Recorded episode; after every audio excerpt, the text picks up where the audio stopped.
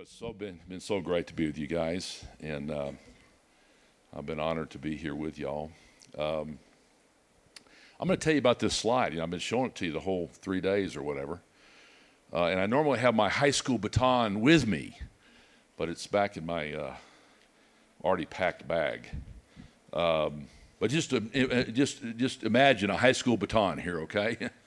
I I was really from a family of um, of of track stars and pole vaulters. Um, I, I, I think I may have mentioned that I, I was in intramural ping pong. That was kind of my, my specialty. And, um, and so uh, I would go to these high school track meets, and I would notice how important the relays were. Has anybody ever been on a relay team in junior high, high school, whatever? Were they, were they like what relay team was it? It was the four by four. And what does that mean? You run one lap, one 400 and, and, and, okay, well, uh, we call that, that, is that the final event of the, oh, oh, oh, oh, oh, oh, I mean, you talk about the ultimate event. Everybody's looking forward to this final event, you know, for these high school track meets, and we would call it the mile relay. Y'all, y'all don't, don't call it that anymore, do you? Okay, I know. I'm, I was living way back, way back after the, you know, the big flood. um, but, um, but anyway, I, I just I, I've noticed how important the handoff is. Did y'all work on that some? You know, the little zone. Didn't you have a little zone and and, and each like which leg were you? I'll test to see if you really were part of the relay team. You have you. I'll use some terminology. What what leg were you? Oh, second leg. Okay, very impressive. Okay, so you're got the baton and you're running in, and that third baton, they, that that gal has a little zone that she's supposed to be, you know, kind of getting started. Is that right? And she then sticks out her hand like this, and you place it in her hand. And what do you say something when you place it in her hand, or stick? Yeah, that's a stick. Okay, were you a relay person as well, or no? Okay, very okay. Boy, we got a bunch of athletes in here, Paul. It's very impressive. So if I'm number, if I'm leg number three, I'm running, you know, my little zone here, right? Is this how you do it? And then you, you know, you you you do this, and then you put it there and and so the handoff. One of my prayers for coming out here is to give you a good handoff. We don't get good handoffs in so many places in our in our growing up years, in our families, sometimes in our churches, uh, even in ministries like this. Uh, you know, it, it was some areas we get good handoffs, and some areas we don't get good handoffs. But my prayer is that you would take the baton. Many of you already have, I can tell and that you'd run with it. And run with it the rest of your life. And not just run with it, but spend your life handing it off to others, handing it off to others so they can run their race. You know that Hebrews 12 verse where it says, Set your eyes, fix your eyes on Jesus, the author and perfecter of our faith, who for the joy set before him endured the cross, despising the shame, and sat down at the right hand of the throne of God, you know. But it talks in that passage about all these saints that it's like they're in a stadium, right? That have gone before us and they're watching us. And it says, find your race. You know, find your race and, and, and, and do away with all the entanglements that will keep you from running your race. And so get down out of the stands. If you've kind of been a spectator Christian, now's the time to get out of the stands, down on the track, find your race, fixing your eyes on Jesus. You've got the baton and honor him with your life, with my life. And so that's the, the idea behind the, my baton. And so this woman wrote a book for college students called The Powerful Percent. And I still today think that college students are the most recruitable, trainable, sendable category of persons on planet Earth. That's you, the powerful percent, the most powerful percent of humanity on the planet, I think. The college students will be the leaders of every facet of society. And so, at first glance, it might seem like all the pioneering has been done, but the marathon is still on. The baton has been passed to us. And so, this vision that Paul was sharing, that we were just praying about, about planting solid Great Commission ministries on campuses across this state, that's, that's, worth, that's worth praying about, friends. That's worth uh, giving to sacrificially. That's worth participating as a, as a campus worker yourself in some way. Well, uh, let me see if I am I plugged in and I am I advancing up there? Oh, there it is. Uh, I had promised. There it is. I had promised that I would give you a chance to pray this prayer. You don't need me or need this slide to pray this prayer. You can do it on your own because it's a decision that you make between you and the Lord. But my understanding is that one person has already committed their life to Christ during this week, and my prayer is that uh, that there be several others. And I think that uh, there may be some here who haven't yet made this decision. If you remember, uh, we talked about putting Christ on the throne of your heart, making him not only your Savior, but the Lord of every area of your life. And there's no mag- this is not a magical prayer. It's just a simple, pr- similar prayer that I prayed uh, when I was 18 years old. Lord Jesus, I want to know you personally. Thank you for dying on the cross for my sins. I open the door of my life and receive you as my Savior and Lord. Thank you for forgiving me of my sins and giving me eternal life. Eternal life begins not when you die, friends. It begins when you take Christ as your Savior and Lord. That's when eternal life begins. Okay? Death, that's just a, a simple temporary transition from this life to the next. Eternal life begins at the moment you commit your life to Christ. Take control of the throne of my life and make me the kind of person you want me to be. Just bow with me for a moment, if you would. And if this is a prayer that that maybe you've never really prayed. Maybe you've never really fully committed your life, your heart, your everything to Jesus Christ. Maybe you thought you were a Christian. Maybe you've been trying to be good enough to get to God and realize you can't do that. Only receiving what Jesus has done for us gets us to God. So, if you'd like to pray this prayer just in your own heart, your own mind, I'll pray it out loud. And you make that decision. Lord Jesus, I want to know you personally. Thank you for dying on the cross for my sins. I open the door of my life and I receive you as my Savior and my Lord. Thank you for forgiving me of my sins and giving me eternal life forever with you. Take control of the throne of my life. Change me. Make me the kind of person that you want me to be. In Jesus' name, amen. Friends, if you prayed that prayer, and I'd like to challenge you to, before you, you leave Lake Hume here, excuse me, Hume Lake, to share that with whoever your spiritual leader is, whoever the student leader or staff person or who recruited you to share with you. I, I, I prayed that prayer. And let them start to help you develop this relationship with Christ. Will you do that?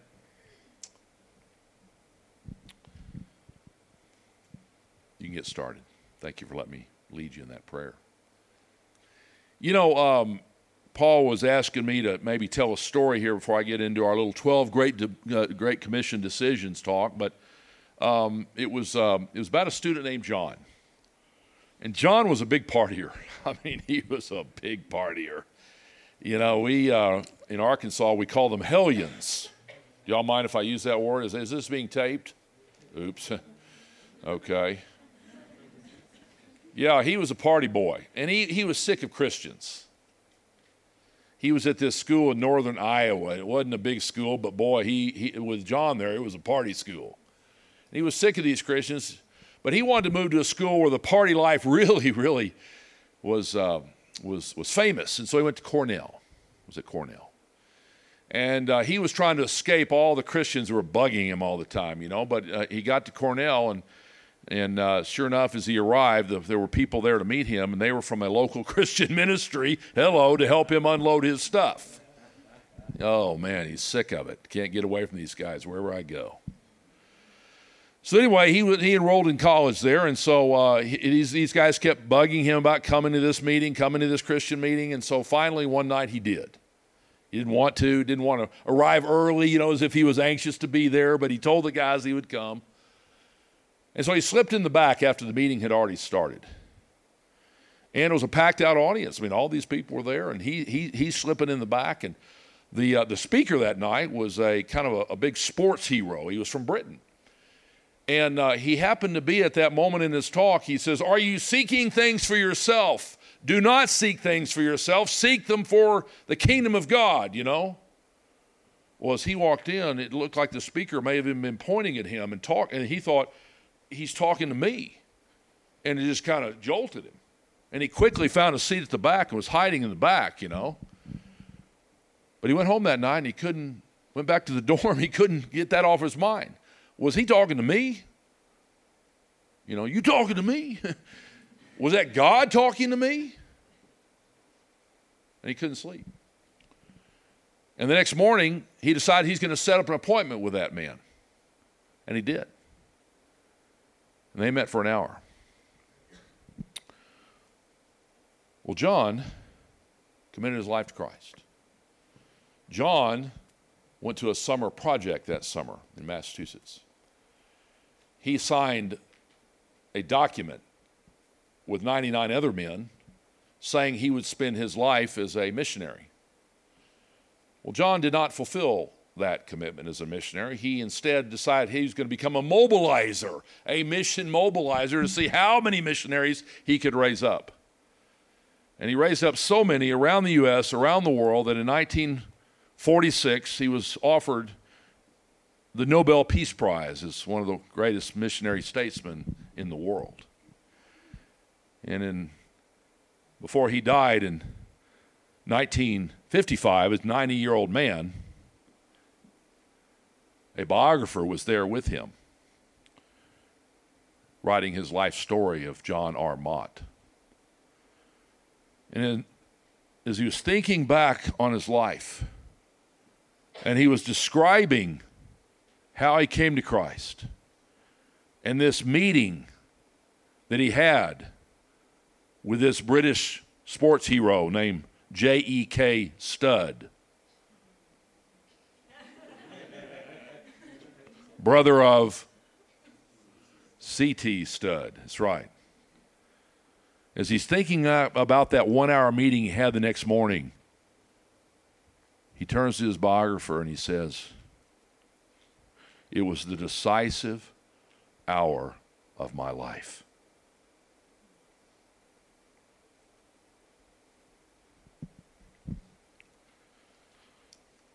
Whoa. Think about your life. Have you had that decisive hour yet?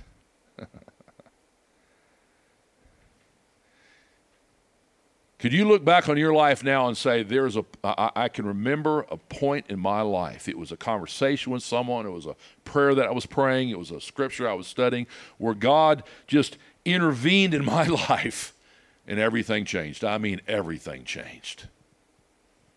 Maybe today, maybe right now, maybe this hour is your hour. I don't know. But do not underestimate also all these conversations that you're going to have with college students when you get back to Chico this year, next year, the rest of your life. It may just be one more conversation for you. But you'll never know when that person looks back on their life as they spent that hour with you or that time with you that they would look back and say, It was the decisive hour of my life.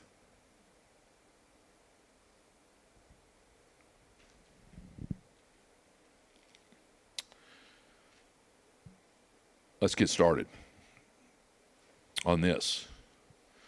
John was not a missionary. We need missionaries, friends. We need campus workers. But I'd like to also take a moment to throw another role out for you, if I might. Okay? What is the most strategic role that Americans can play in 2019 to reach the whole world for Christ? Not just Chico, not just California, not just U.S., but what if we want to impact the whole world? I think we, we need to consider this role of being a mobilizer, Okay? There are a lot of countries in the world, they don't let Americans in. Sorry, we don't want you in. They certainly don't let missionaries in. So, what role can we play? Well, I, um, I'd like to suggest an idea here, at least for you to kind of know about. It's this idea of mobilization. You know, we talked about evangelism, we talked about disciple making. What about the M? To me, it connects all the dots. It connects all the dots, pointing those that already know and follow Jesus to those who have no access to him. That's one definition of mobilization. Okay? Well, there's a need for mission mobilization. There is a final frontier in missions, but also in mobilization. And so, in mobilization, we're trying to turn traditional mission fields into radical new mission forces. Friends, there are 57 countries around the world, we've been researching them for years, that have over a million evangelicals in them. Some of them really are Christianized nations, but we're still sending missionaries to them we're actually hurting more than helping. You realize that? We're reinforcing in some of these countries that we're still sending money and missionaries to that they are still a mission field. They're still dependent upon the big big brother in, in America that we're somehow, you know, gonna do it all for them. When in reality they have a desperate need to transform their thinking and their perspective into becoming a radical new mission force. See. This is a role that we can play. We can serve country by country by country and help them. We can help ignite mission movements and go to these countries and educate and empower the unsent. You see, we know where the unreached is. We've been studying unreached people groups now for 40, 50, 60 years. We know where every single one of them is. What we don't know and what we haven't been focused on, and I think was one of the strategic keys to completing the Great Commission, is where are the unsent people groups? These huge pockets of believers that are like sleeping giants.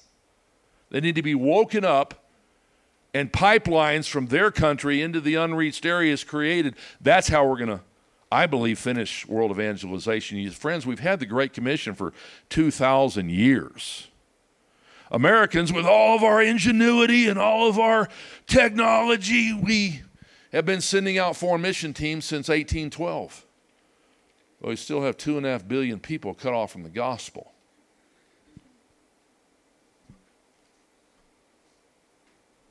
How do you explain that? Has God done amazing things? Yes, praise the Lord. But if we keep doing the same thing over and over again, decade after decade, century after century, and expecting different results, what do you call that? Insanity. Maybe it's time to think outside the box. Maybe it's time for us to serve the body of Christ in the rest of the world. That we don't have to be in charge. We're going to come to these Christianized countries and we're going to come in as humble servants. They must increase and we must decrease. That those 100,000 additional cross cultural missionaries that we need to go into the unreached areas of the world, they're not going to come from America, friends. Sorry. We've been on a decline for years for our long term workers. Oh, short term. Oh, we, we love short term. Oh, that's going straight up. We take our pictures and we come back and post them, and we're excited about next year's adventure. Where do you want to go next year? You know. But let's not fool ourselves to thinking that short term workers are going to complete this task in North Africa and the Middle East and in, in the whole Hindu world in India and western half of China, etc. So, I just want you to think about mobilization, if you would. Um, the three places where the Christianity has shifted to. It's shifted away from the United States and from the West here. And, and, Asia, Africa, and Latin America is where the it's just exploding 10 times what it is here. 77,000 people a day are coming to Christ around the world. Isn't that great? But friends, only seven are in the global north one tenth of the number where we are. We got all the money, we got all the preachers, we got all the seminaries, we got all the you know resources, and you know, but we only have we only have a little trickle coming to Christ. But you go to the global south, and you go to Asia, Africa, and Latin America, it's exploding ten times the number. What is God up to? What role can we play? Maybe we can go there and serve and be a catalyst and a mobilizer in these three major areas of the world. This idea of a frontier mobilizer. When someone actually goes into another country, did I mention this already? I think I did. Uh, it crosses a culture, uh, and you're a mobilizer. Well, we call them a globalizer, right? You're, uh, you weren't too impressed with that, I could tell. Okay. But uh, listen to some of our staff explain what we're talking about. God is raising up a new generation of laborers to bring his gospel to the unreached. I serve in China, but I'm not a missionary. I live here because the Chinese are surrounded by unreached peoples. I have the privilege of discipling Chinese believers to take the gospel to the unreached. The global church is poised to reach the unreached.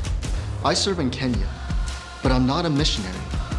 I serve here because my Kenyan brothers and sisters live so close to unreached peoples. Our team disciples Africans to engage their neighboring countries with the gospel. It's going to take all of God's people working together to reach all of God's world. I've been serving in Peru for the past two years, but I'm not a missionary. Our team is here to help Latinos realize their incredible potential to share the gospel across the world with unreached people groups. Today, 80% of the evangelical church lives in Asia, Africa, and Latin America. But right now, they send only 20% of the world's missionaries. I am a frontier mobilizer, and by God's grace, we're helping mobilize the global church to reach the unreached. If I went as a missionary, I'd be a much needed laborer in the harvest field. But if I go as a mobilizer, I can multiply passion for God's mission a hundredfold. The task is too large to do alone. Help mobilize the global church to reach the unreached.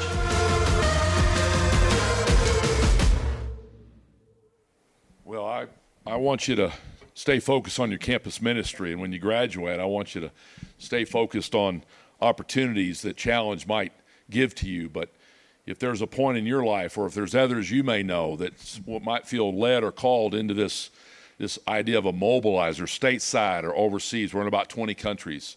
Man, we'd be honored to chat with you. Okay, and we've got some some literature back on the left side there. Please take that with you if you'd like. Okay. Well, let me uh, let me move on. This is a a tool. Uh, oh boy, uh, there it is. Um, this is a tool that I've already mentioned, but as you want to grow in your world Christian perspective, your world Christian lifestyle, as you want to prepare for your summer mission trips or prepare for life, if you want to build world vision into your students, these two little booklets can uh, can be of great help. And I think we've sold out of them, but I think Paul has some as well. But uh, that's a that's a tool that we use. Hey, pull your uh, Great Commissions talk out if you would. Uh, it's 12 Great Commission decisions, and I'm going to try to go through these quickly. I've really already touched on on some of these. And so this is kind of a review. This is kind of a wrap up, okay? And, in a conference like this, you guys have been taking great notes. I'm so proud of you all. Uh, I, I, I'm, I'm totally impressed. Uh, what do you do with that notebook, though, when you go back? That's what I'm wondering. Do you, uh, you review it? Okay, okay, okay. Look deep into my eyes. What are you going to do with that notebook? Uh, but um, if you're like me, you come to something like this and it's like just a fire hydrant trying to drink from a fire hose, you know, it's just, just blowing you back. And you go, I'm going to apply everything. and you end up applying nothing. You know, it's like me. I have 38 New Year's resolutions, you know. By the first week, I've failed on all 38. And I say, okay, I give up, you know. No. But if you said, I'm going to do one, maybe two, you might, in, in our time together, you might just be thinking, what are the three or four things that God really impressed me with? And, and, and, and rank those and maybe star that first one, star that second one. Get with a partner and say, what's your one application or what's your two applications? Because if you try to do it all, it'll be too overwhelming for you. But you can do one or two, maybe a few of you three, but, but I, I think that your leaders have talked about making specific applications, right? You ever been in a Bible study? Okay, now let's make our applications. So you go around the circle, and the first one goes, My application is I just want to be a better Christian. Well, that's, that's very nice. Thank you. And you, it's not like you can criticize that. Well, that's weak, you know? You know, how about number two? What would you like to do? I just want to love everybody. That's your application? Yeah. Okay, well, uh, we got to work on you. Okay, number three, you know. Well, I just want to draw closer to God. Oh, yeah, that's, that's awesome. But friends, how do you? How do you? That, there's no specific path or track or steps to get to this particular hazy, you know, ooey gooey, you know, goal that you just supposedly set up for yourself. So, have you heard of spam? Y'all have heard of that, right? Where you spam yourself. You know that. You get spam on your computer sometimes. You get that there. You know? And when you go to the store, if you're really hungry. you know the, the can you know you open it and you put it you, know, you like oh spam okay you're a you're a spammer for Christ. Okay. Um, well, spam for us, and I don't know what your little acrostic is. I should have. What is it? Oh yeah, smart. This is a this is a this is a, a companion concept to smart. I, I like smart better because has a positive connotation. Spam, you know, who you know. But here, let me give you my little spam. May I do that? Okay. Well, I want it to be specific. Because that's probably the same, isn't it? It's got to be specific. Okay. It's got to be it's got to be practical. Something what what you know some practical action step I'm going to do to be obedient to this verse of scripture. It's got to be achievable. I'm going to share the gospel with everybody at Chico State in the month of April. Well, no, I'm afraid that probably is not achievable, you know. And finally, is it measurable? If I come back the next week, how did your application go? I could say, yes, I was able to be obedient to this scripture because, you know, and so you said, "Why? Who, who, you, maybe your Bible study's on love this week. You know, I'm having a hard. Well, who are you having a hard time love? Well, my roommate. Okay, what could you do with your roommate? Well, I'll just love him some more. No, no, no. Give him something specific. Okay, something practical. Well, I mean, he, he's so dirty, man. He has all the clothes everywhere and he never washes them. And maybe I could maybe I could wash his clothes for him. Okay, well, great, do that. Well, now now it has to be achievable. You know, I'm not going to wash his clothes for the next 50 years of his life. I mean, uh, okay, so how about Tuesday afternoon? I'll wash his clothes Tuesday and fold them, put them on his bed. Well, what time Tuesday? You know, so it's getting specific. It's getting practical. It's certainly achievable. It's even measurable. Now you're going to wash his clothes, fold them, put them on his bed Tuesday afternoon, 3:30 and then next week at Bible study, you'll be able to come back and your leader say, "Well, how did you we able to achieve that particular, you know, application?" and you'll be able to tell them because it was very measurable, right? And so basically, what you've done is is you've backed yourself into a corner, you know, where you you have no you have no opportunity or question but to apply that scripture. You, you have to be obedient because it's so specific, so practical, so achievable, so measurable. All you can do is you've boxed yourself in to be obedient to the Word of God, see?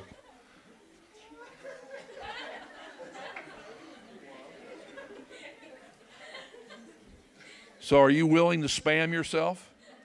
If you are, I want you to go crawl in that corner right now. Uh, no, no, no. Let's do it. Spammers for Christ, right? I used to kind of do this, but people kind of said, no, don't do that, Steve. Don't do that, Steve. Don't do that, Steve. don't do that, Steve. That would not be good. Okay. Okay, here we go. Let's get started. We're going to whiz through these, okay? Number one Is Jesus the Lord of every area of my life. I mean, this is a daily decision, isn't it? And there's that verse that I mentioned to you, Luke 6:46. You may want to you may want to cut that verse out like I did and put it on your ceiling there where you can look at every morning, every evening.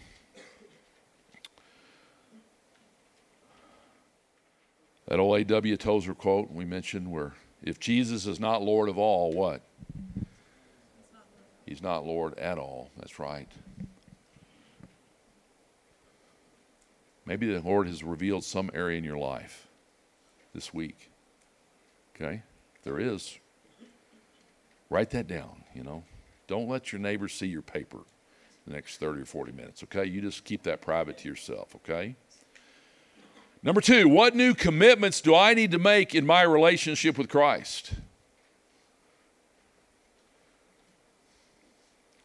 You know, my Bible is falling apart. I'm, I'm, I'm, i may get y'all to read uh, in, in the combination of being on this stand. It's a little dangerous. I'm to I'm gonna read this one for you, but it's Philippians 3 7 and 8.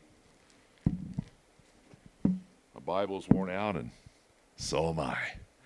Philippians 3 7 and 8. But whatever things were gained to me, those things I have counted as loss for the sake of Christ. More than that, Paul says, I count all things to be lost in view of the surpassing value of knowing Christ Jesus my Lord, for whom I have suffered the loss of all things and count them but rubbish. Why? So that I may gain Christ. And so, this idea of gaining Christ, of throwing out everything that keeps me from entangling me from being fully committed to Jesus Christ. Not your feelings, not your emotions, but what are the action steps you want to make? How can you spam yourself in this area? Are there some new commitment you need to make as a result of your time together this week? Number three, have I truly taken personal responsibility for the Great Commission?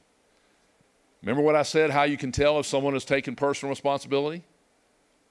If they have a plan, if they have a strategy. Do you have a plan? What is your strategy? Please don't have a dating strategy, a, a, a, a studying strategy, a workout strategy, a, you know, an investment strategy. I mean, all these areas, but not have one in the very purpose that God has us on this earth to take His name and His fame to the ends of the earth. Have a strategy, a plan. Let it start right there at Chico. If someone were to say, What is your plan? What is your strategy? Don't just say, Well, you have to talk to our staff person, or here's a brochure for our organization. No, I'm not talking about staff or organizations or you know websites or no i'm talking about you in your heart in your life okay in my life Number four, what is the vision that God has placed on your heart, on my heart, to use us? Do you have a vision? Remember us talking about that? Go into your prayer closet. You might write down, or there it is, the reference, but 29, Jeremiah 29, 11 through 13. I know you. Has anybody memorized this one, by the way? Okay, nice and loud. Can you give it to us nice and loud? Maybe. for I know the plans I have for you.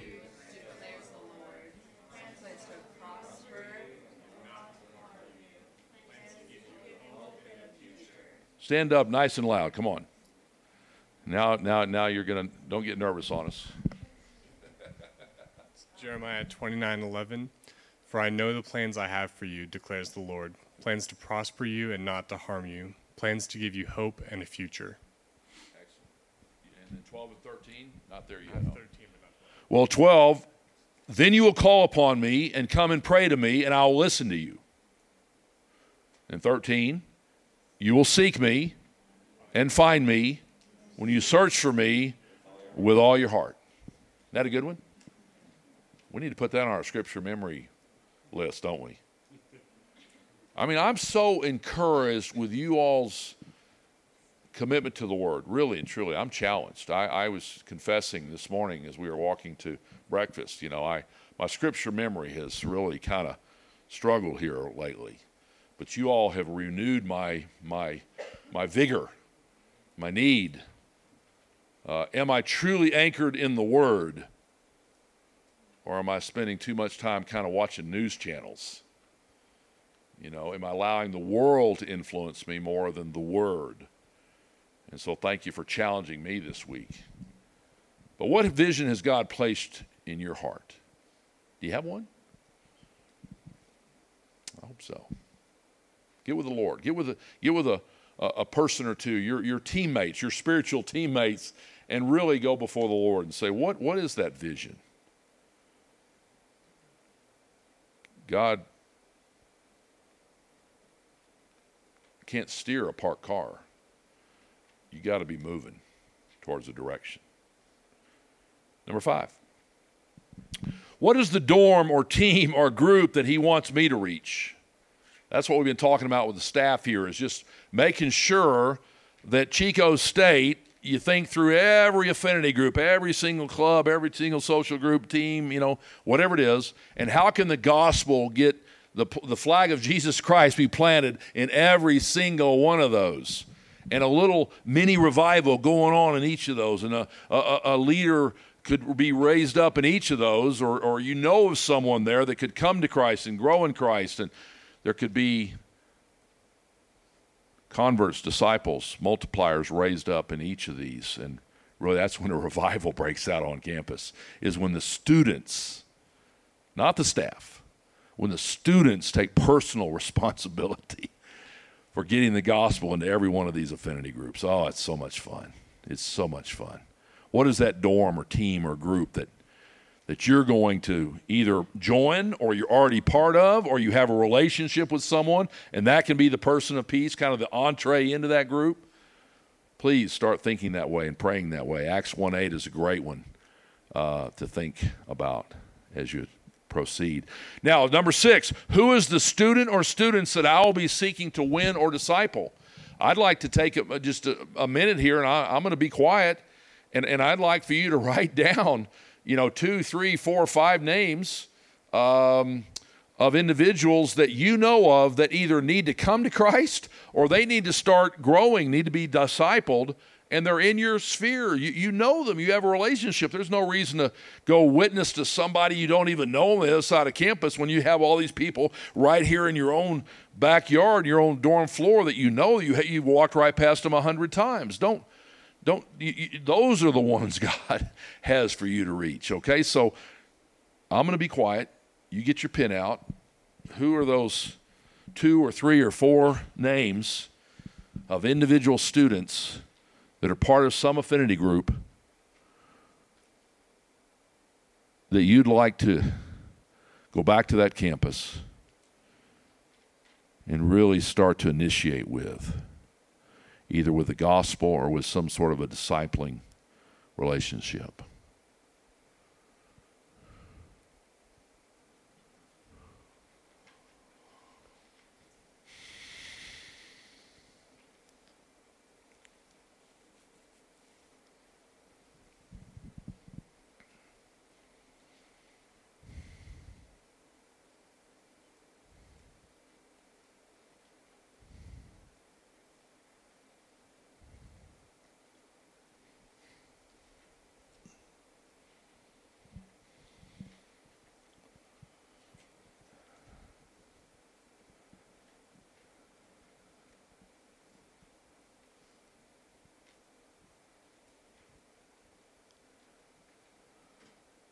That Matthew 9 passage is a great one, isn't it?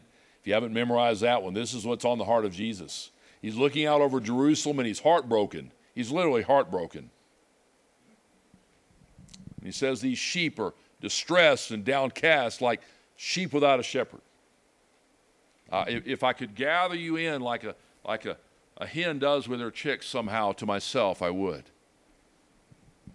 And he says, The harvest is plentiful, but the labors are few. Pray therefore to the Lord of the Lord of the harvest to send out workers into his harvest. And so, do you want to fulfill what is on Jesus' heart? if you love someone, you, you, you want to know what's important to them. And you want to do everything that you can to fulfill what is on their heart, what their desires are. That's a great marriage right there if you have a husband and wife doing that for one another. And that's our same relationship with Jesus. This is on his heart. If we love him, we too will have that on our heart. Number seven, where will I live next school year and why? Where will I live the next school? Well, Steve, uh, well, that's already said. I'm sorry. I already put my deposit down on my apartment, you know. Well, maybe you can undeposit your deposit. I don't know. But Philippians 1 talks about Paul being in prison, okay? And he was witnessing to the, the guards, the Praetorian guard that was there. And so, yes, Paul was chained to those guards, but guess what, friends? Those guards were also chained to Paul. Have you thought about that?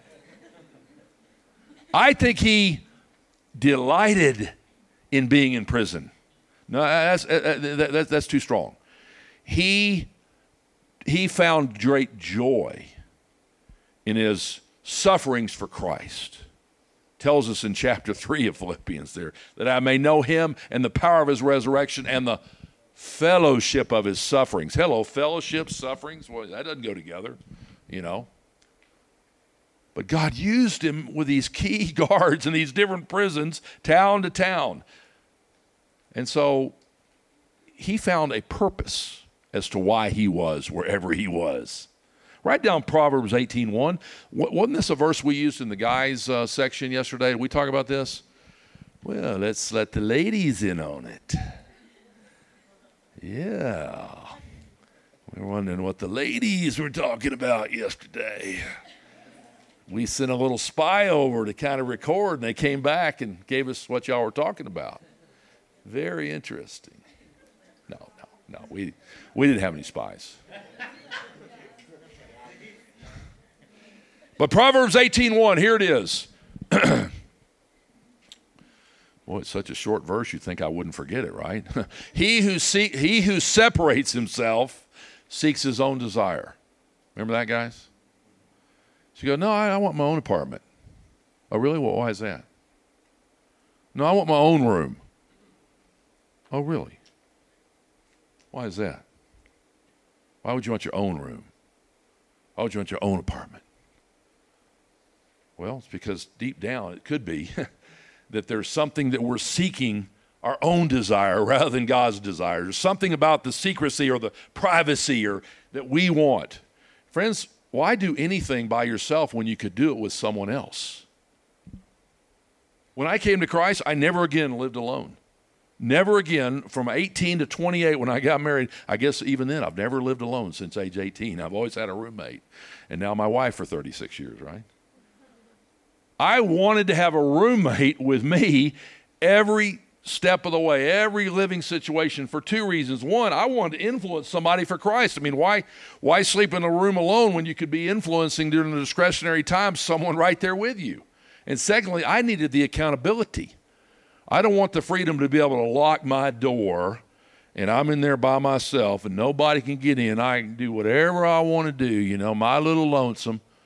Friends, if I were you, especially in college, I would move smack dab in the middle of that campus. You'll never have an opportunity to live as close to college students, the most you know, amazing pool of manpower and woman power in your entire life. You're going to live in apartments and houses the rest of your life. Why not these few short years learn how to live strategically, right? If you learn how to live strategically now in college, to live as close as you can to your ministry target or live among them, right? You might do it the rest of your life.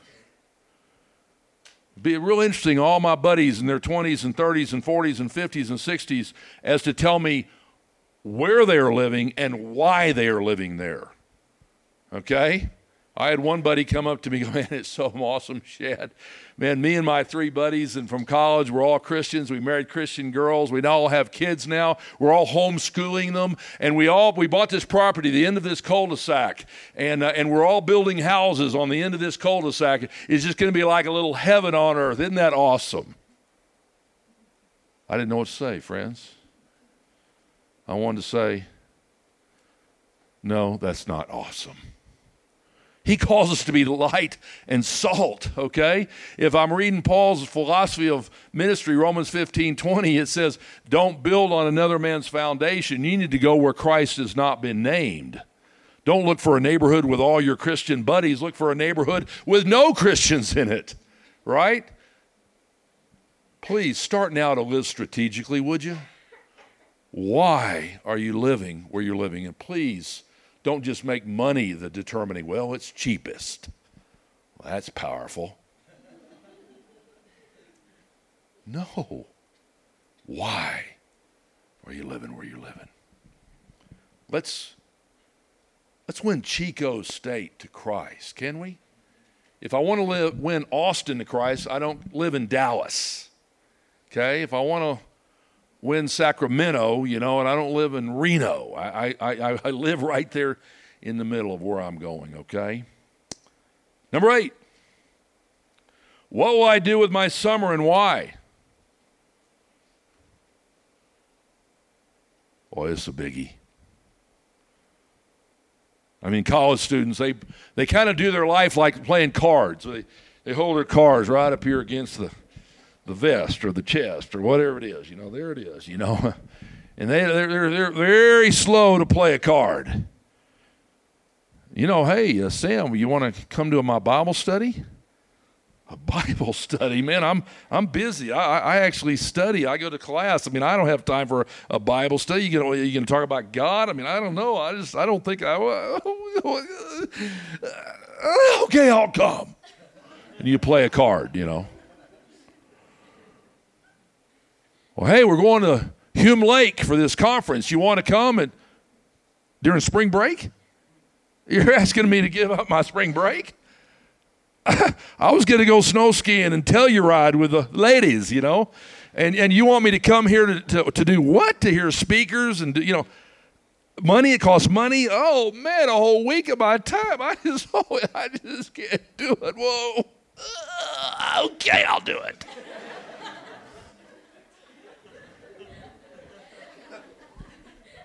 But the ultimate card of all cards, you know, the, the ace of spades, is your summer. And so you say, hey, Sam, come to, uh, come to this uh, summer project with us. It's 10 weeks at Sarah. We're going to, you know, live in this town. We're going to, you know, work and witness, and we're going to, you know, he's with us. He, he can't even talk. 10 weeks. You know, my summers are for suntan. My summers are for surfing. My summers are for the ladies. My summers are for, you know, party, party. And I mean, he just is in total agony. And finally, oh, I just can't do it. Okay, I'll do it.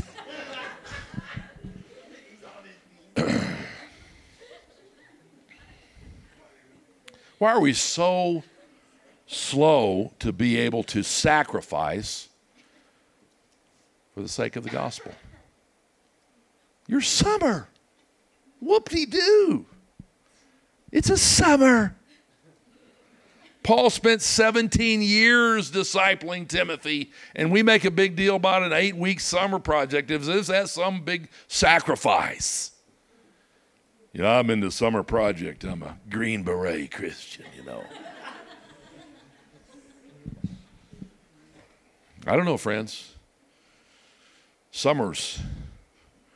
We don't gear down during the summers, we gear up. That is a time of training, bringing all your troops together and train them, train them, train them. And then in the fall, we unleash them. We scatter them out all over the campus. And it's like a little mini army every fall. Okay? Use your summers wisely. Man, they're going to run out like, do y'all realize when you graduate and get a job, do you realize your, your employers don't give you summers off? Have you thought about that? You don't get a month off for Christmas. You know, uh, uh, no spring break, boss. I mean, I thought, what happened to spring break? No, you get 10 days out of 365 that you can, you know, do what you want to do. This is your opportunity. Don't waste your summers use them to build that foundation that we're talking about deep, deep, deep. That's the best time to do it, where you can concentrate. Please, this summer, next summer, the following summer, don't waste your summers, please, on, thing, on lesser things, okay? Number nine. What kind of training? What kind of training will I need to really be successful in winning my world for Christ. This is Paul, as you know this verse, writing to Timothy. And he said, You're supposed to, to find faithful men who will be able to teach others also. That word entrust, entrust these things to faithful men, is a banking term. Okay? Anybody going into banking here? No? Darn Just going to ask you to join my support team. no, no. But this idea of entrusting, Paul says, all of our hearts have a have a have a, a, a dial on them, like a safe. Is that what you call on a safe? What would you call a dial? The combination lock. Is that what you'd call? Is that what it'd be? Yeah. And so, as you love and serve and pray for your young disciple, you, you, you're, you're unlocking their, their heart and opening up. And you can't, you, can't you can't work with you know, tons of people, only a few that you can deposit your life into theirs. Okay, I knew a guy that said, I'm discipling 20 men. I said, Well, that's impressive. Jesus only could do 12, and he one of those guys bombed out, you know. well, if you're pouring your life something very precious and depo- making a deposit in their life, there's a limited number of people you can do that with. And Paul says, Be very picky. I know our culture is saying be inclusive, include everyone, don't exclude anyone. You know, it's terrible if you. No. Paul said be very picky as to who you pour your life into, whose combination lock do you open up that heart and start to give yourself to, okay? That they need to be faithful, who will be also able to teach others also. But how are you going to get that training yourself? To even learn how to do that, who can help you? Write a name down there on your sheet. Is there some person? Is it a student leader? Is it a staff person? Is it the pastor? Someone that you can start spending time with starting next week, maybe, that you're going to take the initiative with. Don't go, well, if someone wants to disciple me, they'll call me. No. You go to them, you initiate, okay? We call it hanging on their screen door. You heard that illustration? Okay? The, the, the, staff people and student leaders here are dreaming of young men and women who will come and hang on their screen, their screen door to want to get that kind of training. So when they open the door in the morning, you know, to start the day, there you are hanging on their screen door. you know, they want to open that door. You know, you know, there you are. Okay, every time they open the door, there you are hanging on their screen door. You know, at nighttime, you know, you're still there till 11 o'clock, you know. His wife or, you know, is saying, can you please leave, you know. You know, so there, okay, fine, that's fine, but uh, you know where I'll be? I'll be on the screen door, that's right.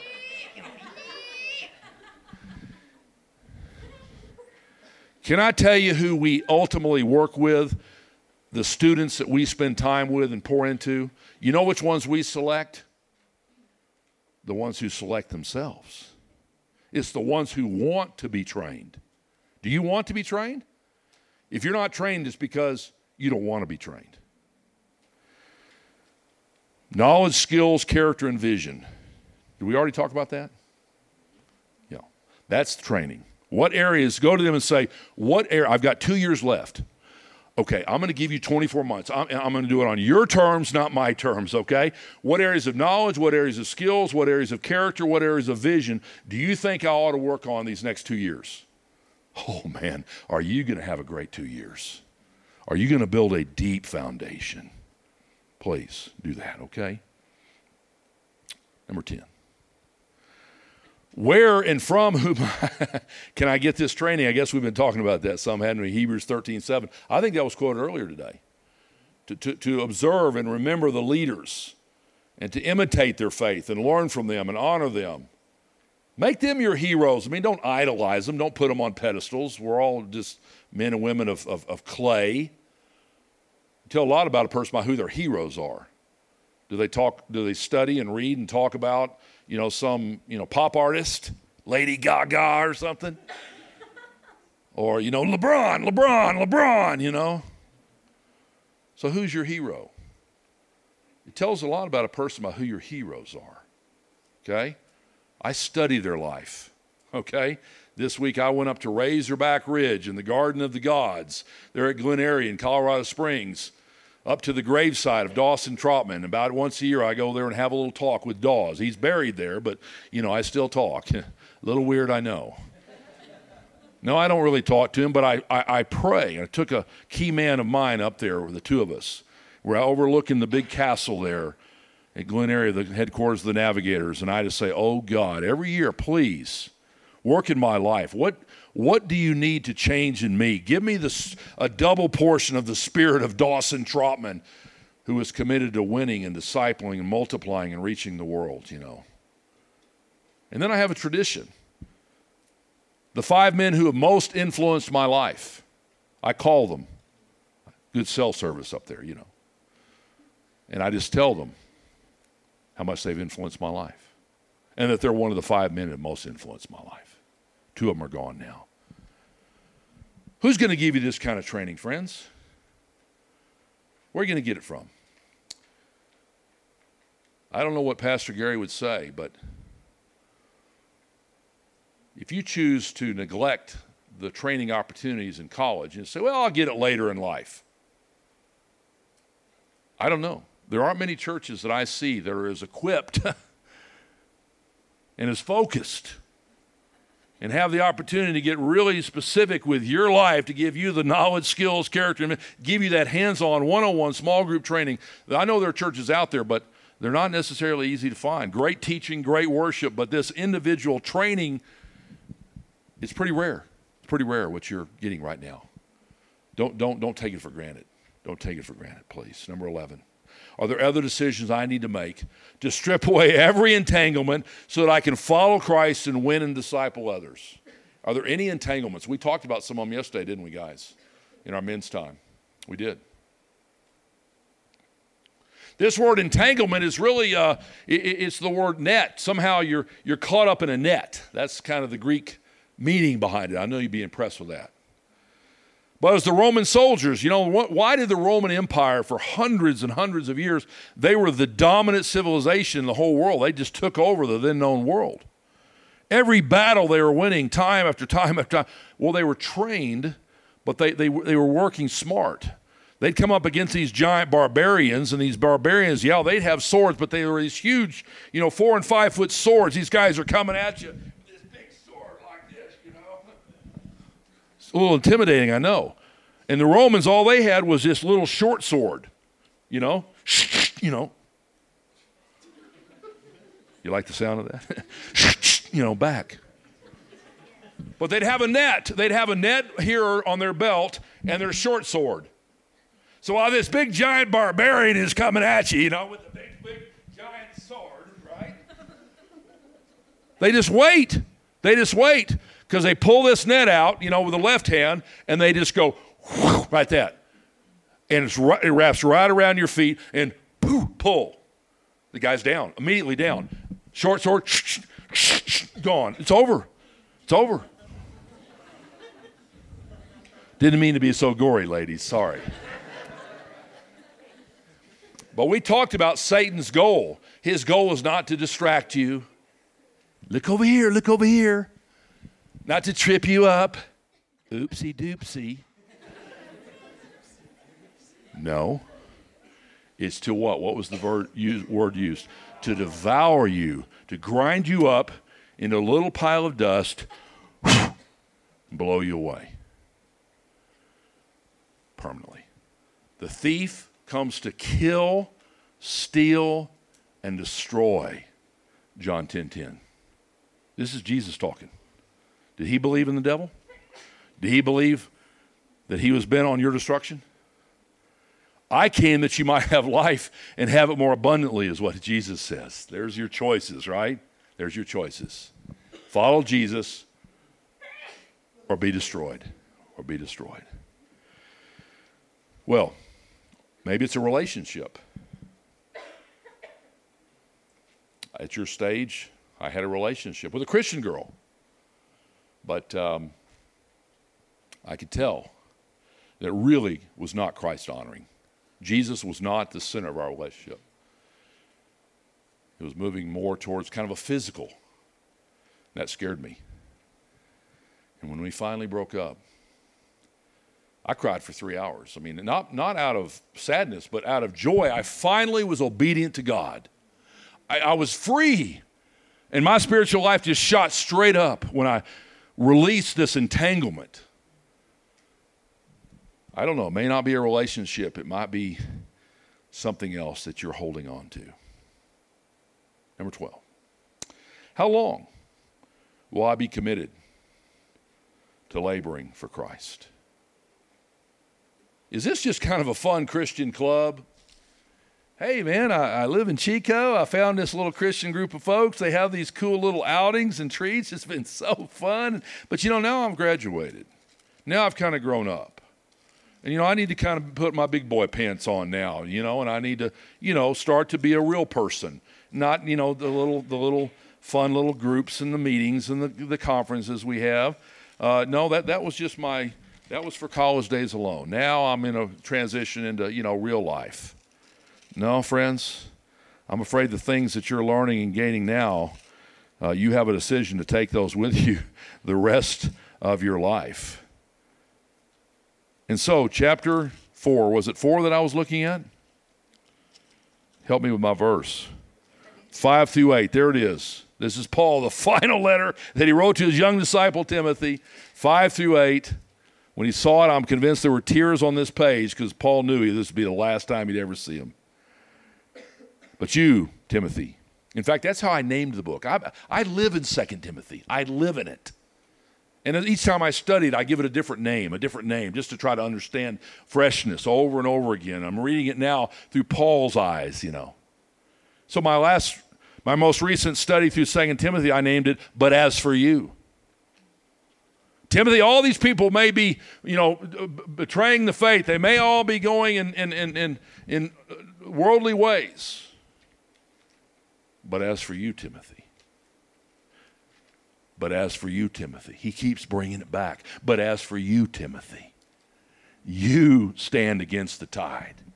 Here's another example of a but as for you verse. In chapter 4, his final, but as for you, be sober in all things, endure hardship, do the work of an evangelist, fulfill your ministry.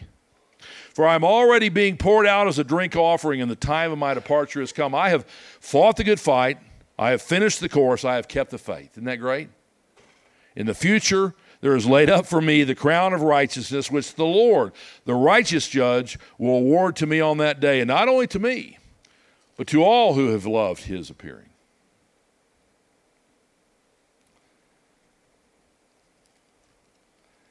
He was looking for that eternal reward, wasn't he?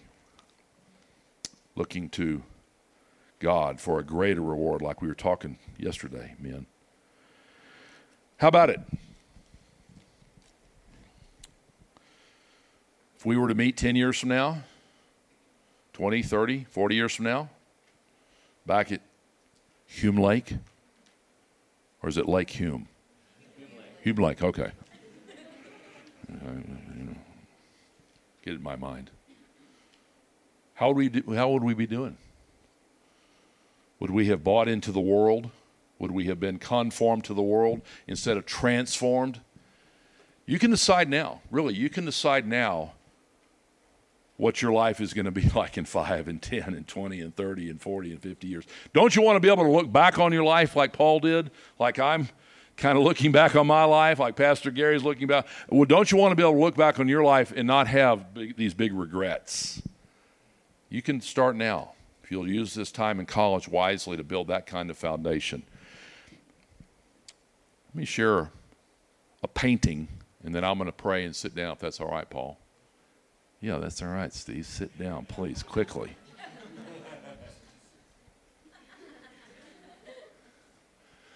My friend painted this. This was um, a contemporary of Alan Stickney in Kenya. Philip Lassie, Southern Baptist missionary in Kenya. And his, our pastor asked him to paint this, and it's Revelation 5 9 and Revelation 7 9 in the same picture. Anyone ever seen this picture before? I can't give a talk without showing it, sorry. So here's 5 9.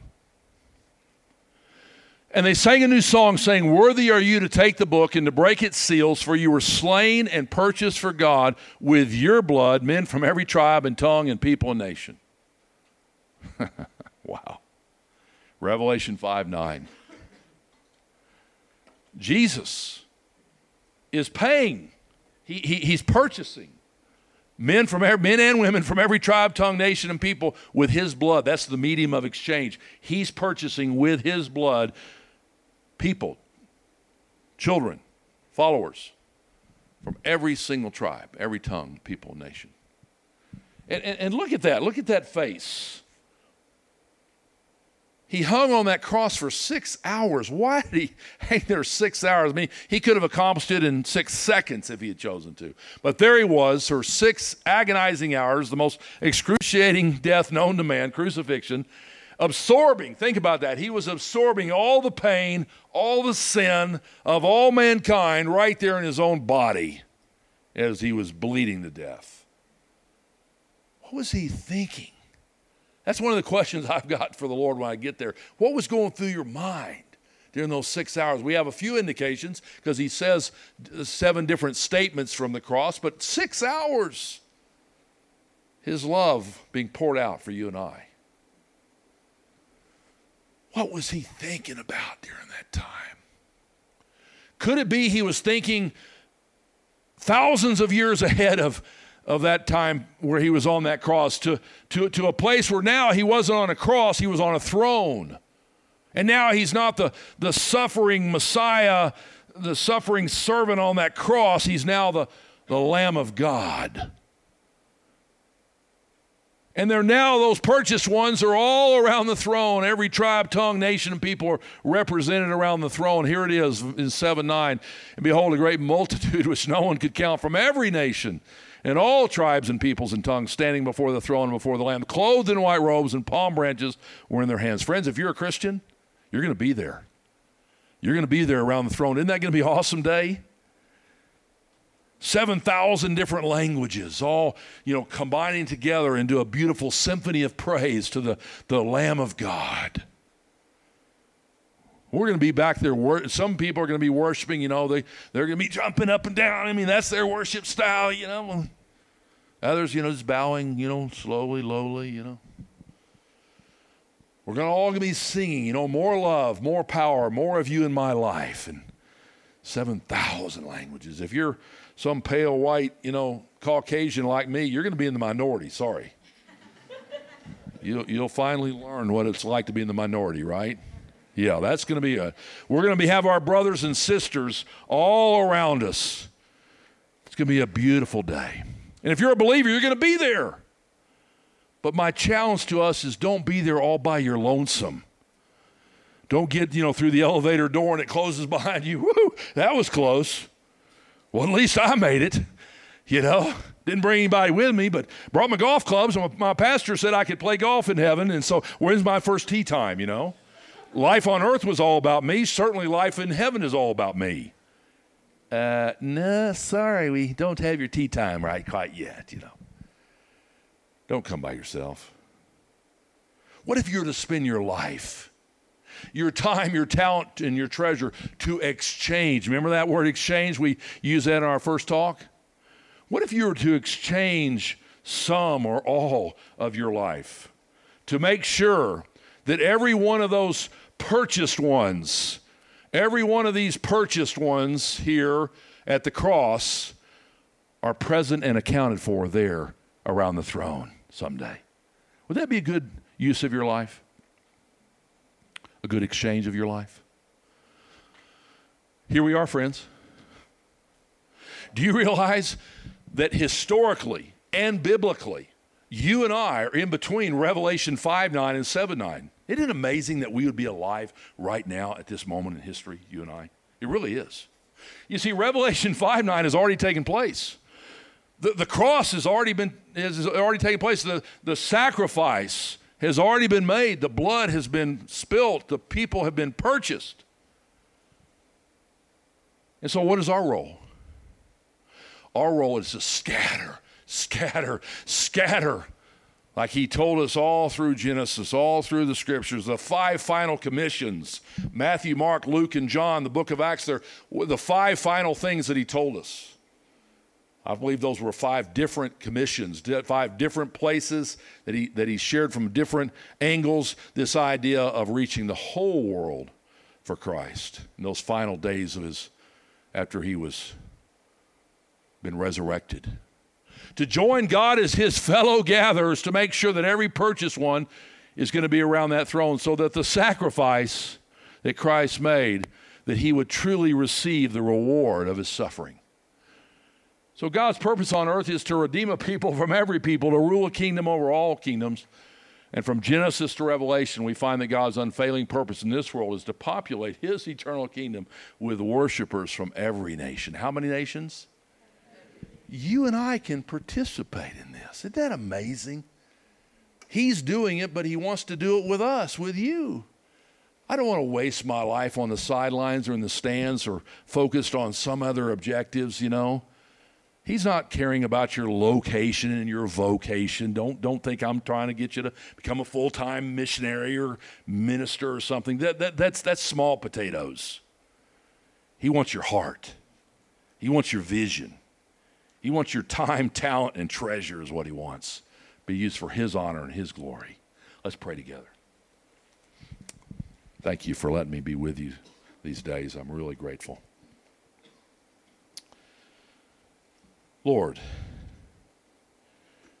why are we alive in 2019? In between the cross and this future second coming, where you will someday be around that throne and we will worship you as the Lamb of God, the Lamb of God who takes away the sins of the world. Whoa. Lord, we have the privilege the incredible opportunity to join you. You're making the offer. Will we accept it or will we not accept it? Will we ignore it or will we embrace you and your purposes?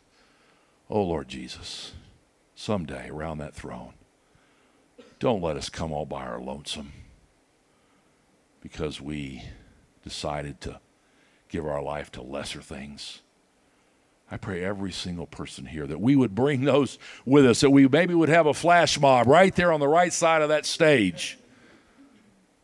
And there'd be millions of it just from this little group right here, millions of people that have been won to Christ and those that they've won to Christ, and the second and the third and the fourth and the fifth generation of disciples, and all the people who have given and all the people who have prayed, and that there could be millions of people around that throne someday just simply because of the faithful lives of the hundred that are here. Oh God, work deeply now in our hearts and in the months and years to come. And we do pray in Jesus' name. Amen.